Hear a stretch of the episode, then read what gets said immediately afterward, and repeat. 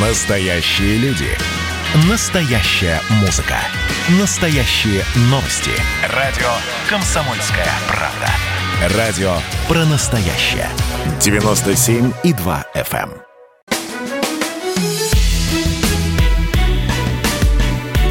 Бофт знает. Иван Панкин и Георгий Бофт, известный политолог и журналист с вами. Здравствуйте, друзья. Здравствуйте, Георгий Георгиевич. Здравствуйте. Третья волна COVID-19, коронавируса, будет или нет, Георгий Георгиевич? Она уже есть. Ну, правда, не у нас, а в Европе. Коротко и лаконично. Тут И Анна Америке- Попова, в Анна... Америке И, и в Америке есть, и в Латинской Америке есть, а, и в Индии есть, а, везде есть, кроме нас. Ну, это понятно, почему. Мы все-таки народ особенный.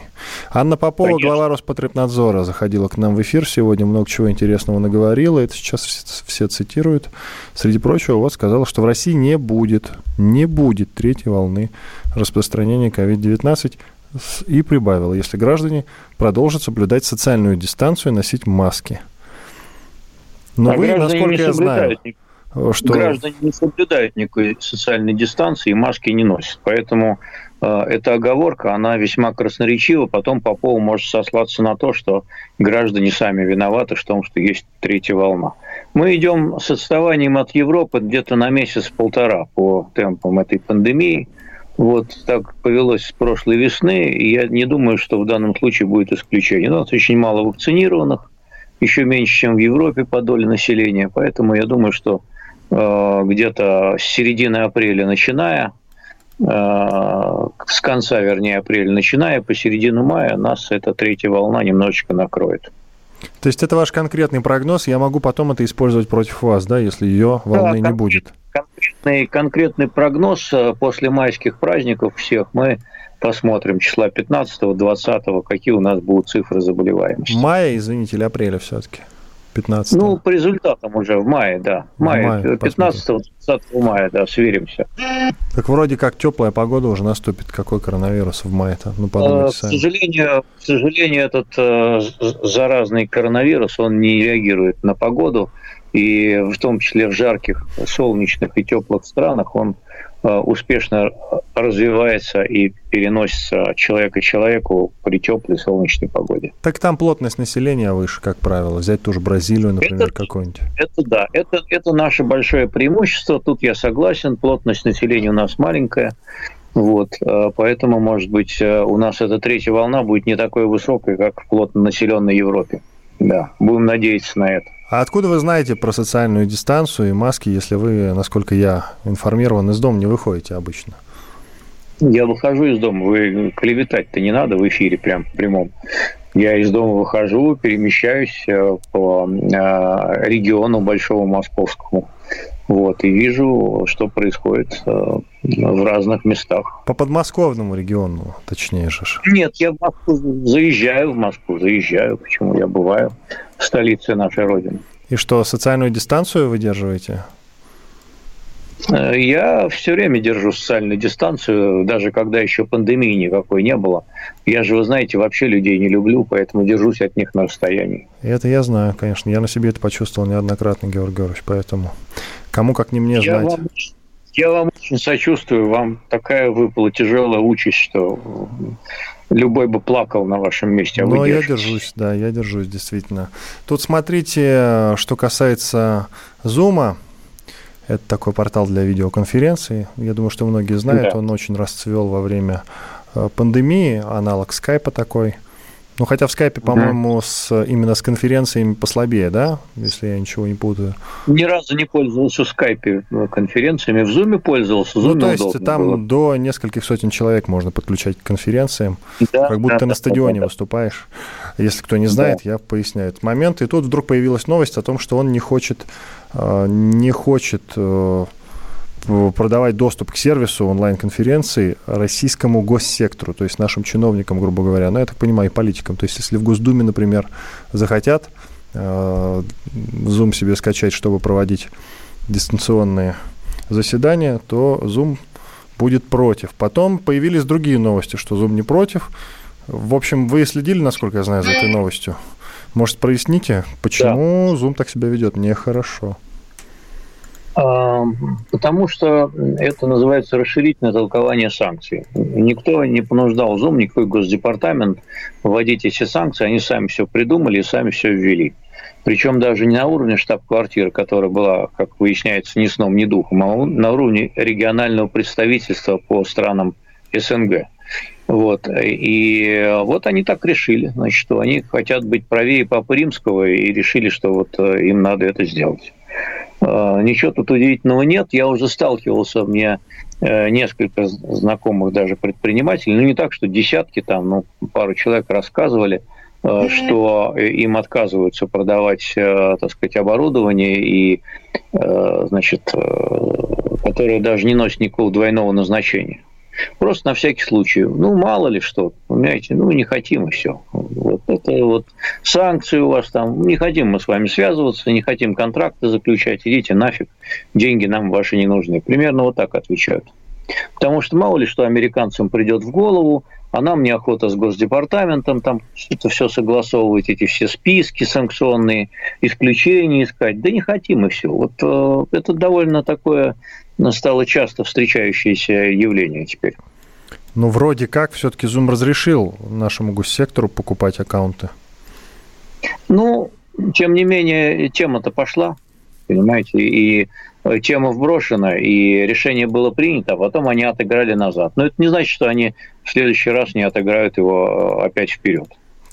Так, Дело в том, что до эпидемии коронавируса про Zoom-то, в общем-то, никто не знал, им никто не пользовался. Он взлетел именно за счет э, коронавируса, да, да, совершенно внезапно да. и неожиданно для самого себя. То есть они срубили да. бабла по-крупному внезапно, а теперь решают э, от этого бабла отказываться. Хотя его надо грести, грести, грести и не оборачиваться, что называется. Пока еще есть такая возможность, потому что со временем все-таки зумом люди пользоваться перестанут, насколько я могу судить. Ну или их число этих людей, которые будут пользоваться, снизится до коронавирус, до коронавирусных времен. Тогда я не понимаю. Почему вы думаете, что снизится? Ну, потому что люди когда-нибудь все-таки забудут про коронавирус, он закончится, пройдет через пару лет, как испанка, как испанка в свое время. Ну да, наверное. Будем надеяться, конечно. Ну, Может, всякое. И даже вы снова будете приезжать к нам в студию. Я, да. Когда, когда, когда э, объявят, что третьей волны нет, я тогда выйду из берлоги, из бункера вот практически одновременно с Владимиром Владимировичем Путиным я выберусь из бункера. Вот он в бункере сидит, и я сижу. Вот когда он выйдет, тогда и я выйду. Не слышал, чтобы он сидел в бункере, слышал, что он активно Он все время проводит совещания по видеоконференции. Ну, просто да. потому, он... что удобно. Удобно. Ну, так я с него примеры беру. Мне тоже удобно. Это не потому, что он хочет сидеть, не думаю, что ему нравится а, ну, я думаю, что. Гораздо, я думаю, что гораздо лучше ему бы было вот сегодня проводить совещание с членами правительства вживую, с этими членами правительства, чем а, они бы там, значит, вот сидели у него на экранах. Ну, как-то все-таки он же привык э, это делать вживую, он э, хорошо управляет людьми, глядя им в глаза и говоря тихим голосом. А когда это все происходит вот в таком э, непонятном формате, то это другой эффект. Мне кажется, они могут его начать перестать слушаться. Это вообще будет ужасно. Но есть у меня подозрение все-таки, что он таким образом, э, проводя видеоконференции именно, подает положительный пример гражданам России, чтобы они тоже старались побольше общаться именно посредством Zoom, скайпа и так далее, вот телефона. Я, такой, я, я, я именно такой гражданин России, который берет положительный пример с нашего президента. Но только начали-то вы как? Вот, Путин, бункер, вот это вот. Некрасиво, некрасиво. А теперь сразу перестроились. Ну, так себе, на самом Почему? деле. Почему? У, меня, у, у него свой бункер, у меня свой. У, у нас разные возможности. У него не бункер, если у него резиденция, Георгий Георгиевич. Мог, если я, ну, бункер в кавычках, если бы я мог выстроить такой же э, бункер, как у него, я бы тоже выстроил бы. А кто вам мешает? Работайте и зарабатывайте. денег, не хватает денег на такое. На что на такое? Вам места не хватает в вашей избушке? Скажите мне, пожалуйста. Вон у вас просторный деревянный сруб, насколько я, я могу думаю, судить по картинке. Я думаю, что я думаю, что у него побольше избушек. Ну так он президент, я... вот станьте президентом, тогда и у вас будет побольше. Георгий Нет, я, не, я не, уже не стану. Ну куда? О чем вы говорите? Ну, куда? Какие вы что? О чем вы говорите? Не надо прекращать мечтать. Георгий Георгиевич. Мечта должна да. быть. Мечта должна быть. Тут да, э, еще интересная новость. Власти хотят сделать еще один налоговый вычет, пенсионный. Теории это должно будет сделать сбережения на старость более выгодными. На самом деле, как всегда, ничего не понятно, Георгий Георгиевич. Ну, простому обывателю вроде меня. Может быть, умному, светлоликовому человеку вроде вас уже все известно заранее? Может быть, пояснить, что это значит? Центробанк не против повысить налоговый вычет для тех, кто самостоятельно копит себе на старость, пишет «Комсомольская правда». Но конкретные нюансы еще обсуждаются в правительстве и с участниками финансового рынка, пояснили в пресс-службе Центробанка. Лоббируют идею частные пенсионные фонды, которые хотят получить больше денег под управление. Чего вот они, чего они мутят опять? Что они мутят? Где наши деньги пенсионные? Я хотел узнать, конечно, про нюансы, поскольку они пока непонятны. Я э, все, что они делали раньше до этого в, в области пенсионных накоплений, это было сплошное мошенничество в особо крупных размерах. Э, потом всех кинули, пенсионные счета вот это накопительные заморозили, деньги фактически изъяли э, на выплаты текущим пенсионерам. Поэтому в эту рулетку я бы не советовал пока никому играть. Надо прояснить сначала правила игры, а потом уже действовать. Я думаю, что гораздо более эффективнее сам скопит себе на пенсию без всякого участия государства. Пенсионного фонда вы имеете в виду?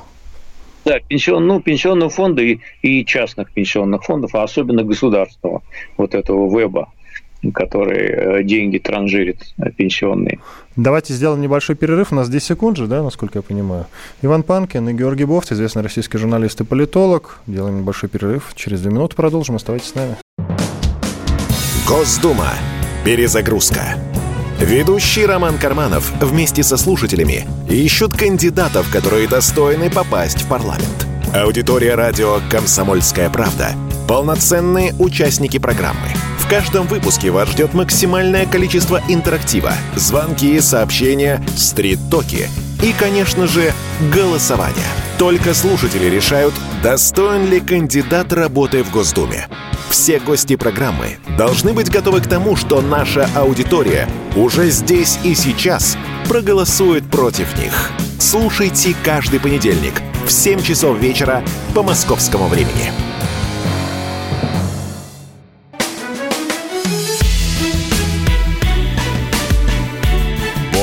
знает. Иван Панкин и Георгий Бофт. Продолжаем. Вот напомню, уточню, вернее, для наших слушателей, что про пенсионный возраст, э, про то, что власти хотят сделать еще один налоговый вычет пенсионный, э, замечательную и подробную довольно статью вы можете почитать на сайте kp.ru Евгения Белякова. Он, в принципе, все подробно расписал, но ее довольно проблематично раскладывать по полочкам в эфире, потому что много нюансов. Поэтому обязательно зайдите на сайт kp.ru, найдите статью Евгения Белякова и почитайте. Но мы свой вывод с Георгием Георгиевичем сделали. Лучше копить на пенсию самому. А, Точно. Но пока же нельзя, по-моему, копить на пенсию самому, Георгий Георгиевич. Почему? Вы можете, вы можете сами вкладываться в какие-то финансовые инструменты и копить себе на пенсию. Можно купить там, я не знаю, условный Сбербанк и ждать 40 лет, пока он вырастет. Но вы же сами постоянно говорите вот эту фразу о том, что народ у нас дремучий, и все, что касается покупок акций ну, и тому подобного, это дремучий, довольно сложные инструменты просто. Я боюсь, что те, кто дремучий, им ничто не поможет. И, в общем, и даже вот эти самые налоговые вычеты и вот эти новые ухищрения с пенсионными делами им тоже не помогут, боюсь. Поэтому все равно, если человек хочет как-то приумножить свой капитал, ему надо шевелить мозгами. Если он не может шевелить мозгами, тогда надо довериться кому-то там, э, управляющему какому-то и так далее, который лучше шевелит мозгами, и все будет хорошо. Или ничего не делать, а просто э, купить какую-нибудь, э, не знаю, хибару. Это те, кто может себе позволить, конечно, и сдавать ее. Вот у меня есть э, знакомая женщина, ну не у меня, конечно, а Э, у женской половины моей семьи есть знакомая маникюрша, которая купила себе три квартиры на то, что она заработала.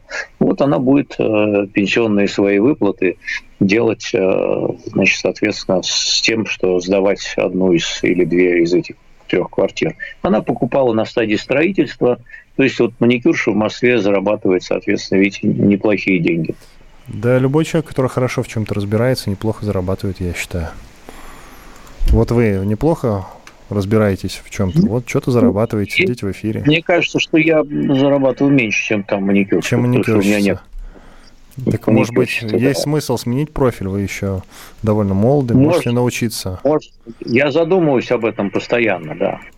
Ну, постоянно. Может быть, может быть, это и есть мое призвание настоящее. Очевидно, что вкус у вас есть. Я не думаю, что вы не справитесь а, с этой довольно простой вкус, задачей. Нужно, да, там не нужно вкус, там нужно что-то такое лепить на ногти, еще куда-то, не знаю. Вкус не нужен, да? Там, Успех вам обеспечен, Георгий Георгиевич, я понял. У меня, есть, у меня есть набор напильников, я мог бы подточить напильниками, что-то такое сделать. Давайте продолжим. А, бедность россиян собрались оценивать по-новому, Георгий Георгиевич. Как, как ее оценивали по-старому? Тогда первый вопрос. Вы помните, как ее оценивали по-старому? А то ее по-новому оценивают. Не знаю, а как я оцениваю по-старому? Ну, ну, по-старому у нас было довольно много бедных, а сейчас, наверное, будет меньше. Скажут, что те, кто раньше был бедный, он сейчас будет считаться богатым. Это ну, как с коронавирусом. Либо у нас столько умерло от коронавируса, либо столько. Это же причуды статистики, понимаете? Поэтому у нас третьей волны не будет. Потому Все, что у нас хватит темноту нагонять. Хватит... будет такая, что у нас и второй-то не было. Давайте все-таки верить официальной статистике. Вот что Анна Попова скажет, она человек компетентный в теме, а не вас вот слушать в этом смысле. Надо верить цифрам. Вообще надо верить в людей, понимаете? Иначе без этого все разрушится, Георгий Георгиевич. Ну и верить все-таки в тех, кто отвечает за людей. В данном случае Ан... Анне Поповой отправиться с проповедью по стране, с тем, что надо верить людям. Вас побьют камнями, правда, в некоторых местах, но ничего, я выручу вас как-нибудь. Спасибо, очень любезные и добрые. Итак, российские власти. Все началось. Заявление, угадайте, кого главы счетной палаты Алексея Кудрина. Российские власти, сказал он, собрались по-новому оценивать уровень бедности граждан. А, я его цитирую. «Я знаю, что правительство рассматривает еще один критерий по уровню бедности на основе этого подхода, который будет чуть-чуть отличаться. Правда, господин Кудрин не уточняет, как чуть-чуть он будет отличаться. Вообще, в чем разница? Ну и не уточнил. Значит, раньше у нас был такой критерий бедности, а теперь у нас будет вот такой критерий бедности. Но Кудрин, я так понимаю, все-таки в сторону занижения будет клонить, на мой взгляд. Он же человек довольно, э, скажем так, оппозиционных взглядов, вольнодумец, прямо скажем. Он будет говорить, что люди, те, кто раньше при э, старом, э, вот, при старой оценке бедности, они были еще не очень бедны, то теперь они станут бедны. Мне кажется, так.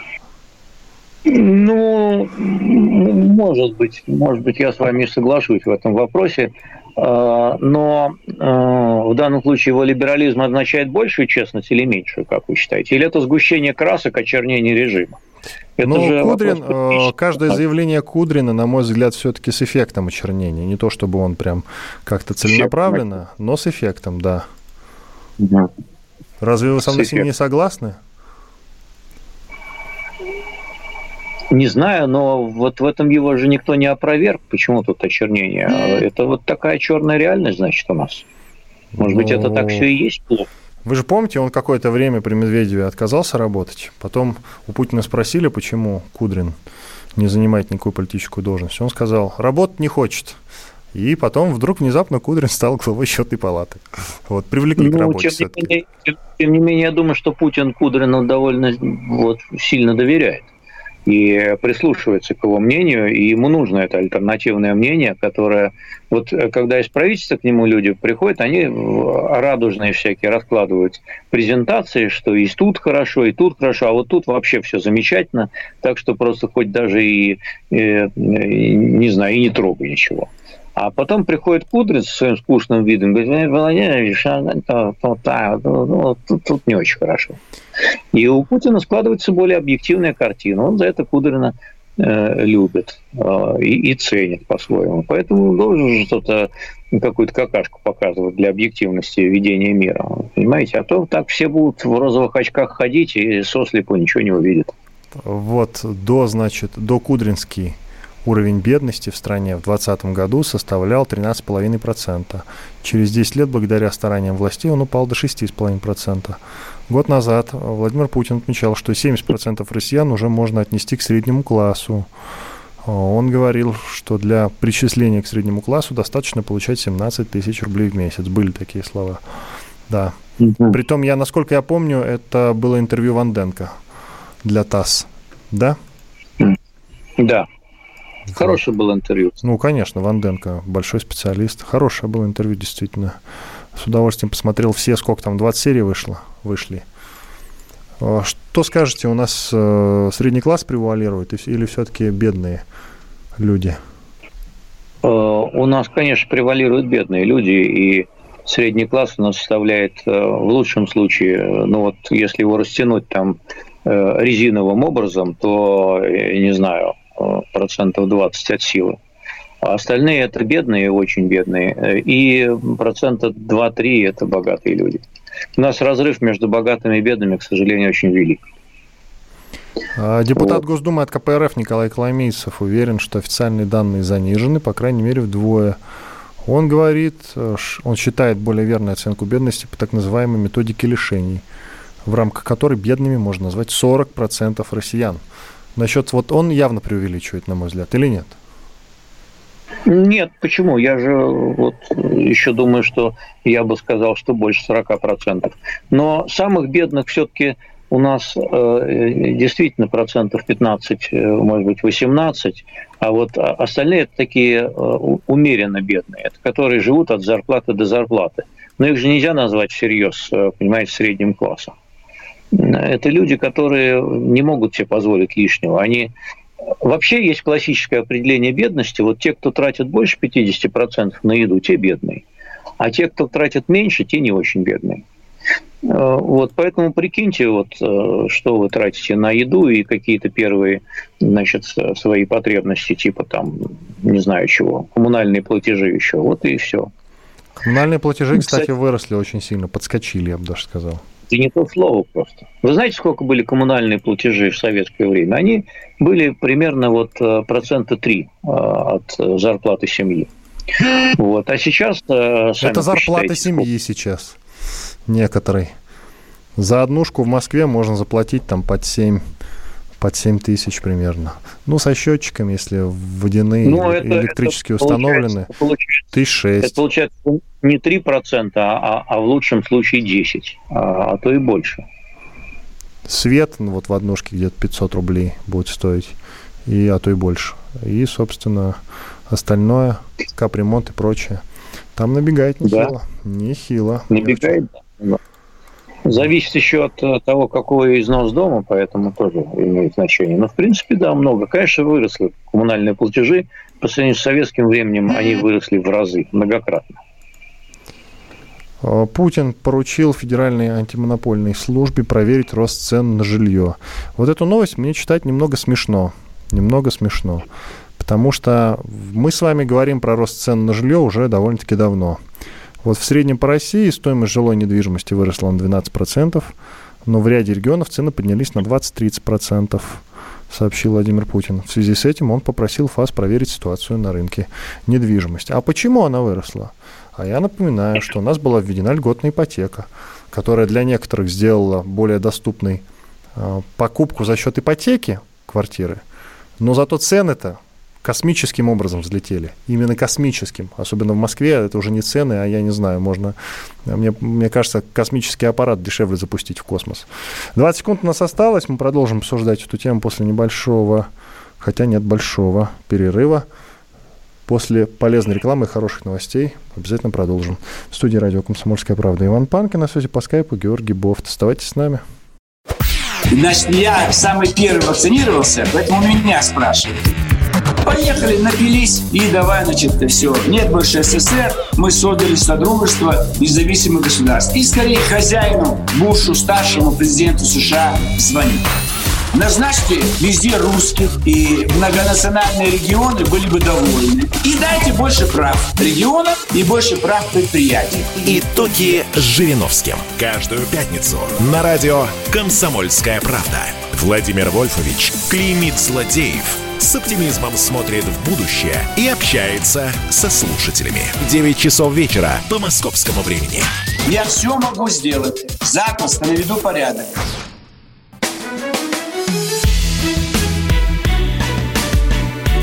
Бофт знает. Иван Панкин и Георгий Бофт, известный российский журналист и политолог. Мы продолжаем третью часть нашего эфира. Георгий Георгиевич, остановились мы на поручение Владимира Путина к Федеральной антимонопольной службе проверить рост цен на жилье. Я толкнул небольшой монолог по поводу того, что этот рост произошел за счет того, что была введена, ну или внедрена вот эта льготная ипотека, которая к этому и привела. А кто предложил льготную ипотеку? Не я, к сожалению, к сожалению, не помню уже. А я вам напомню, Давайте, ее прошлой да. весной предложил ее прошлой весной предложил сам Владимир Владимирович Путин. Ну, предложение это было положительное. И к тому же оно стимулировало рост экономики, все бросились э, вкладывать в недвижимость. То есть какая-то конкретная задача была выполнена, но о последствиях, как всегда, не подумали. Либо они были внезапными и неуправляемыми. Как вы можете, как вы можете говорить о том, что Владимир Владимирович о чем-то не подумал? Я потому что, у него, потому что у него есть советники. Смотрите, советники. Есть два пути. Есть два пути э, поддерживать э, жилищное строительство. А, первый путь – это поддержать застройщиков – а второй путь – это поддержать, э, собственно говоря, э, покупателей жилья. Э, вот. И в данном случае все-таки оказалось, что пошли по пути поддержки застройщиков. Хотя формально льготная ипотека людям как бы выгоднее брать, да, но получилось так, что произошел резкий скачок объемов строительства – вот. И, э, соответственно, на рынок э, было выброшено довольно большое количество вот этого жилья. Если бы, например, подошли к этому вопросу более точечно, например, то есть э, нуждающимся наиболее слоям населения предоставляли бы точечную поддержку.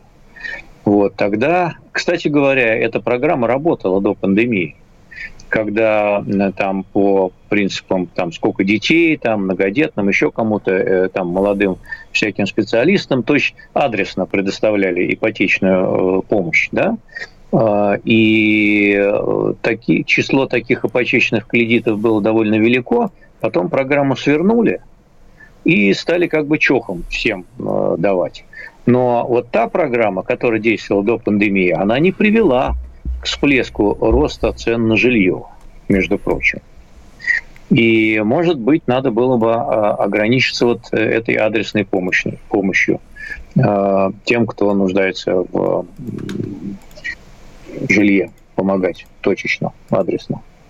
Еще один момент, который напрягает меня. Сейчас очень большое количество однушек строится, а огромное количество. И так называемого смарт-жилья. Это где-то жилье от 16 до 20 квадратных метров. Именно строятся, не переделываются большие квартиры, да, в несколько маленьких, а именно строятся целенаправленно 20-квадратные э, комнатки, халупки. И, на мой взгляд, это же, ну, это большая беда. Все это превращается в огромные человеники, и в, который, это, в это... которые страшно заходить, на мой взгляд. Гетто. Да, совершенно с вами согласен. Это большая беда. Кроме того, это тоже способствует, э, в общем, повышению ликвидности э, на жилищном рынке. И э, все время обращается какое-то количество, большое количество вот этих дешевых квартир – которые а, покупают э, и потом продают опять. Так они не дешевые, так, они не дешевые сейчас. Ну, они отно, отно, ну, нет, относительно дешевые. Так конечно, вы можете да, на ЦАН зайти и посмотреть, сколько они стоят. Вот сейчас после нашего эфира. Любой желающий может зайти и посмотреть. И вы прямо скажете, офигеете. Вот именно так от этой стоимости. Причем где-нибудь на задворках ну, они... Москвы даже, где-нибудь на задворках. Это, знаете, самое ближнее Подмосковье даже какое-нибудь. Вот. Там Сколково, причем а, Сколковский район не та часть, где сам парк Сколковский, а другая часть, там огромные человейники. А, и там вот есть как раз такое маленькое жилье. Но это жуть, жуть. Поэтому вот, вот что бы с этим делать, что бы с этим делать? Если есть у Георгия Георгиевича предложение, то вы сами знаете, что можно им поделиться. Ну, что с этим делать? Ничего с этим не делать. Рынок все расставит на свои места, вообще-то. Не надо его искусственно, искусственно его раздувать. Вот что делать. Э, потом, э, все-таки, вот если сейчас набраться терпения и подождать, пока этот ипотечный пузырь э, дешевый лопнет, да, то потом цены на жилье пойдут вниз. Ничего страшного не произойдет. Так уже бывало сто раз. Но будем надеяться. Сейчас они, Сейчас они высокие, потом, соответственно, снизятся. Я просто не помню, чтобы на сцены как пошли вниз. По-моему, только вверх они ходят. А вот чтобы вот если вниз... Вы, если вы... Ну, просто не надо в рублях мерить, вот что. А надо верить, верить в той валюте, которая стабильна. Если рубль все время девальвируется, то не надо в нем мерить жилье. Жилье лучше мерить в валюте. Если вы посмотри, посмотрите на цены в валюте, то 10 лет назад они, конечно, были ниже. Э, то есть выше, выше в валюте, чем они сейчас. А, на то же самое подорожавшее московское жилье. Вот, э, собственно говоря, вам критерий, пожалуйста. Хорошо, подходим к самой трагической части нашего разговора. Война будет, Георгий Георгиевич, на Донбассе? Если будет, то не раньше середины мая. Опять прогноз. У вас в мае коронавирус должен либо начаться, либо не начаться, и война. Ну, смотрите, Забавный да, у вас смотрите. ориентир. Сейчас начинать войну в Донбассе не очень выгодно. Во-первых, э, значит, распутится весенняя. Значит, во-вторых, э, у нас праздники будут, там, парад победы, там, э, шествие этого самого бессмертного полка в офлайне. Потом Путин сейчас вот 21-го огласит послание Федеральному собранию. Как-то сразу после послания войну начинать не гоже. Так Потом не мы же начинаем войну, непон... Георгий Георгиевич. Зеленский вон на линию соприкосновения приехал. Это они там что-то мутят. Ну, Зеленский не вполне самостоятельный игрок в этой ситуации, правильно? Давайте с этим согласимся. И он обязательно посоветуется со старшими товарищами, как европейскими, так и американскими. Вот. Э, с американскими товарищами сейчас некоторая такая подвешенная ситуация.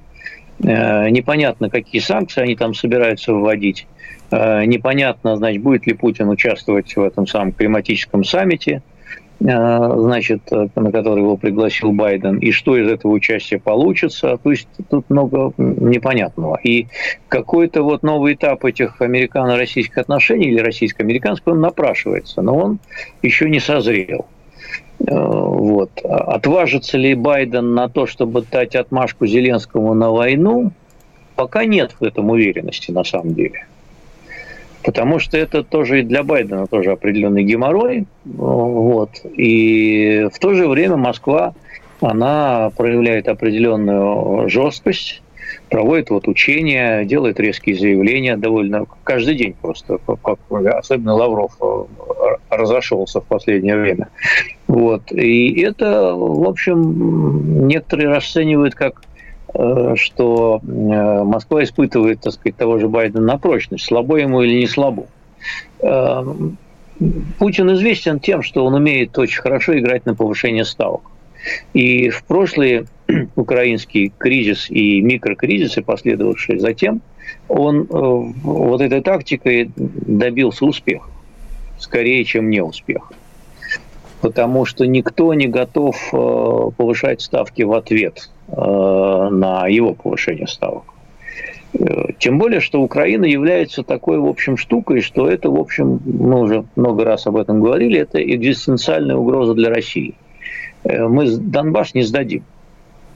Вот не сдадим и все. И что для этого потребуется, что потребуется, то и сделаем. Это вопрос и, репутации, не сдадим. Нет, это вопрос не только репутации, хотя и репутации тоже.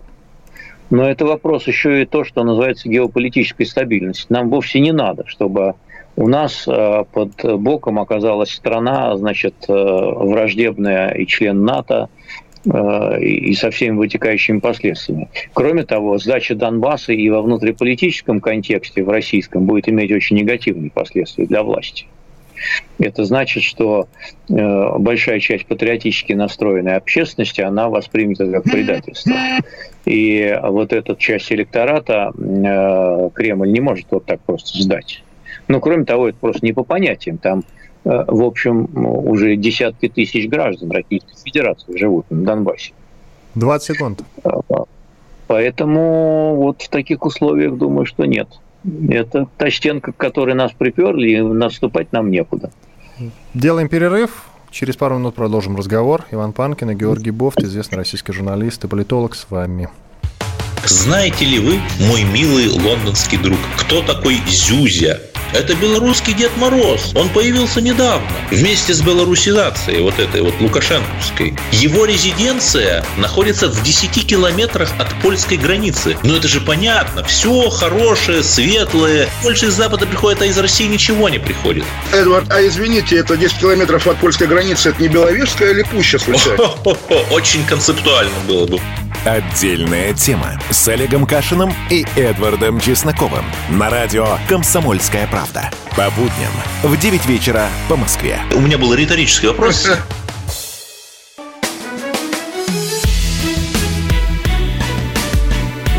Бофт знает.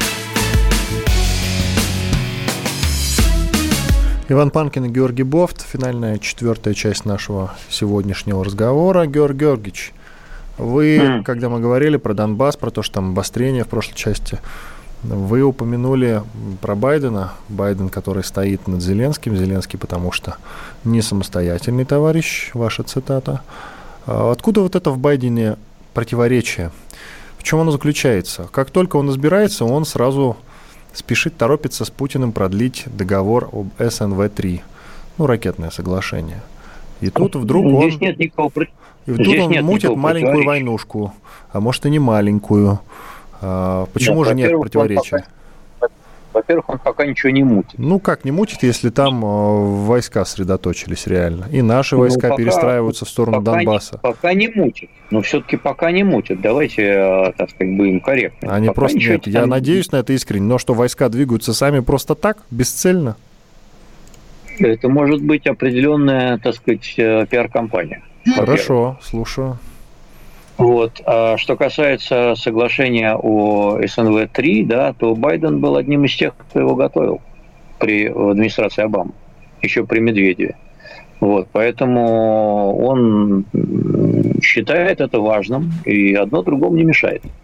А, сохранять разоруженческие соглашения с Россией он считает важным. Это его позиция. Вот. Э, другая его позиция заключается в том, что э, России не надо дать победить на Украине. Это тоже его позиция. Тут нет никакого противоречия между одним и другим. Замглавы администрации российского президента Дмитрий Козак заявил, что Россия может встать на защиту жителей Донбасса, если будет вынуждена, цитирую, все зависит от того, какой будет масштаб пожара. Если там будет, как говорит наш президент, устроена Сребреница, видимо, вынуждены будем встать на защиту. Ну, просто так Козак говорить не стал бы, значит, все-таки и поступает какая-то к нему информация Это инсайдерская. Идет, а, идет обмен э, резкими заявлениями как с одной стороны, так и с другой. Э, из Киева звучат резкие заявления, что надо Минские соглашения значит, денонсировать. Э, Россия в состоянии войны с Украиной находится. Надо вступать в НАТО, призвать американских солдат на Украину – и с нашей стороны тоже идут резкие заявления, э, что вот Козак сегодня понаделал этих заявлений, Лавров делает резкие заявления. Э, тут, в общем, идет такая эскалация риторики. Э, выльется или эскалация риторики в эскалацию военных действий, мы пока не знаем. Я по-прежнему придерживаюсь прогноза, что до середины мая не выльется. Но могу, конечно, ошибиться, потому что э, если у кого-то нервы не, не выдержат, то значит, я ошибся. Жду от Посмотрим. вас прогноз в процентном соотношении, там, условно говоря, 50 на 50, 70 на 30, что выльется, не выльется. Ну, до мая 80%, что до середины мая не, не, не выльется в открытый вооруженный конфликт, а потом я сделаю новый прогноз. Хитро, хитро. Не самостоятельный Зеленский э, ставит послами очень самостоятельных людей. Вот, например, посол Украины в ФРГ, то бишь в Германии, Андрей Мельник, призвал Германию отложить отговорки и помочь Киеву укрепить обороноспособность и модернизировать вооруженные силы. Более того, он в интервью немецкой медиа сказал, что Украина ждет, что ее как можно скорее примут в НАТО. А, он, он подчеркнул, что Германия, как четвертый крупнейший экспортер оружия в мире, должна отложить все отговорки и, наконец, поддержать Украину. Это я уже сказал. Вот. А, собственно, какой-то посол несчастный делает такие заявления. Но на более высоком официальном уровне ФРГ звучат другие заявления о том, что все-таки Украину в НАТО никто не ждет пока. И я думаю, что это будет очень опрометчивое решение, если ее туда соберутся принять то это точно э, может спровоцировать э, Москву на более решительные действия. Так этот, что, э, там же членский взнос платить надо, Георг Георгиевич, откуда у Украины деньги на это? Да, это не, не важно. Это не главный вопрос в данном случае. А почему тогда вот, до сих а пор не взяли Украину, раз это не главный вопрос?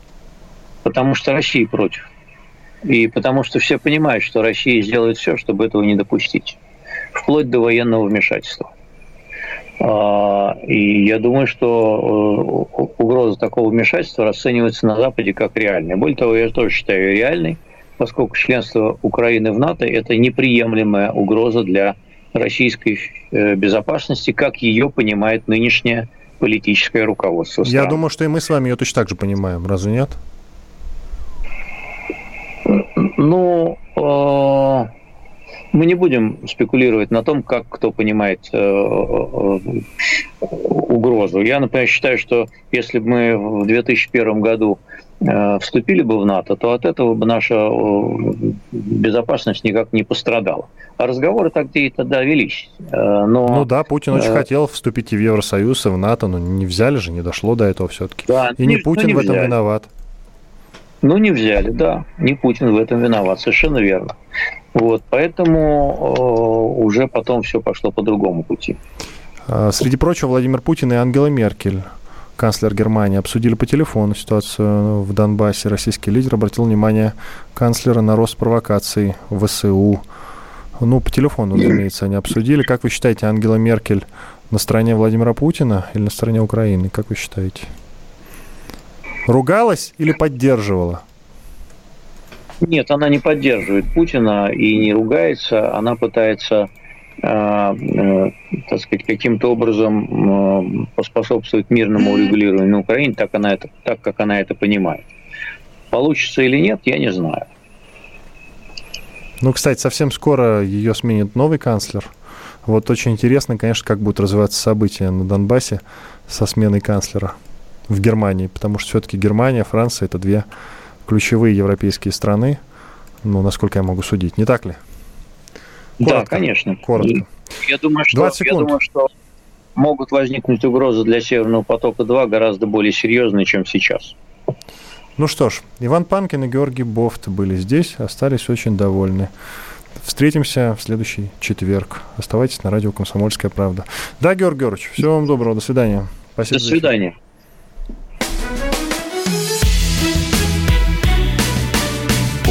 Знает.